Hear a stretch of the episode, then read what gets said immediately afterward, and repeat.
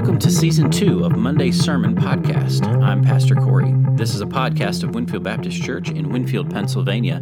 More information about our church can be found at winfieldbaptist.com. Monday's sermon will officially return on September 5th. I will begin season two of the podcast with the usual recap of the Sunday morning sermon, a brief devotional on the fighter verse, and a takeaway for the week ahead. I hope you'll join me each Monday as we grow together in the grace and knowledge of our Lord and Savior. For today, I will leave you with a few thoughts from the fighter verse for Sunday, September 4th. It is 1 Peter chapter 4 verse 16. It says, "If anyone suffers as a Christian, let him not be ashamed, but let him glorify God in that name." The broader text of these verses will help us understand Peter's point. Verses 12 through uh, 19 tell us this Beloved, do not be surprised at the fiery trial when it comes upon you to test you, as though something strange were happening to you. But rejoice insofar as you share Christ's sufferings, that you may also rejoice and be glad when his glory is revealed.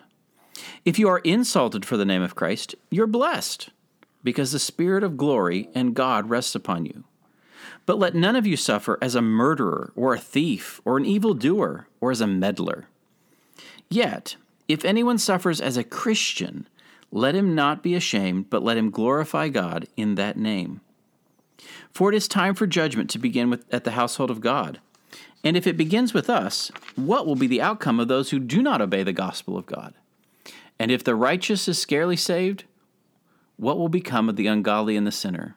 Therefore, let us who suffer according to God's will entrust their souls to a faithful Creator while doing good. A few things from this passage. First, Peter tells us that we should not be surprised by trials as though something strange or new was happening. There's an aspect where suffering is a part of life. And here specifically, it is a part of the Christian life of following Jesus. Peter simply telling us this is normal. Second, he says that we should rejoice in sharing Christ's sufferings. And here's where Peter begins to get specific. Uh, the specifics are suffering for being a Christian, a follower of Jesus, and being insulted for his name. Now, there's a third thing that we need to also consider. We need to be careful not to suffer for wrongdoing. Here, Peter, Peter acknowledges that there is suffering that can be caused by our own sin and evil doing. He really identifies a couple things. There are three degrees of suffering. One, all humans suffer. There's suffering is a result of the fall.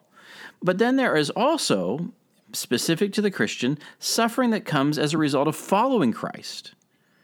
And then thirdly, there's suffering that comes from sinning and getting caught.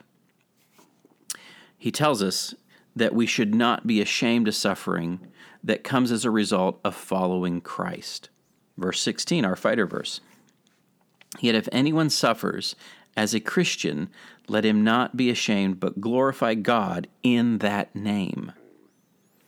In 1 Samuel, we see this in the life of Samuel when the people ask for a king.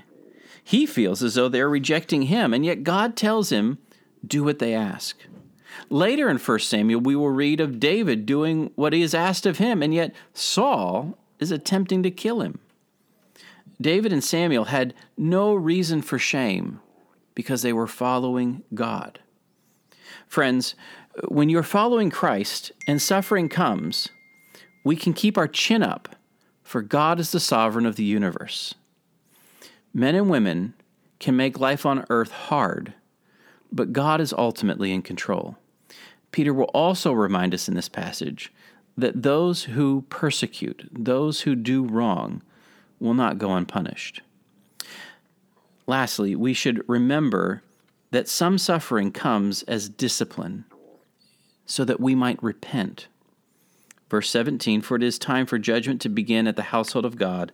And if it begins with us, what will be the outcome of those who do not obey the gospel of God? Whether we are suffering or enjoying trial free days, we should entrust our lives to our Creator and press on doing good. As we slowly wave goodbye to summer and return to a more scheduled season of life, let us remember God is working at us in us even in suffering. Romans 8, 28 and 29. For we know that for those who love God, all things work together for good. Suffering, trials, easy days. All things are working for our good, for those who are called according to his purpose. For those he foreknew, he also predestined to be conformed to the image of his Son, in order that we might be the firstborn among many brothers. As a new season begins, let us together pursue Christ remembering God has put us here to glorify Him. He knows we will not be perfect, and yet He expects us to be growing, to be more like His Son, the Lord Jesus Christ. Thanks for listening. Join me Monday, September 5th, as we officially begin season two of the podcast with the usual recap of the Sunday sermon, a brief devotional on the fighter verse, and a takeaway for the week.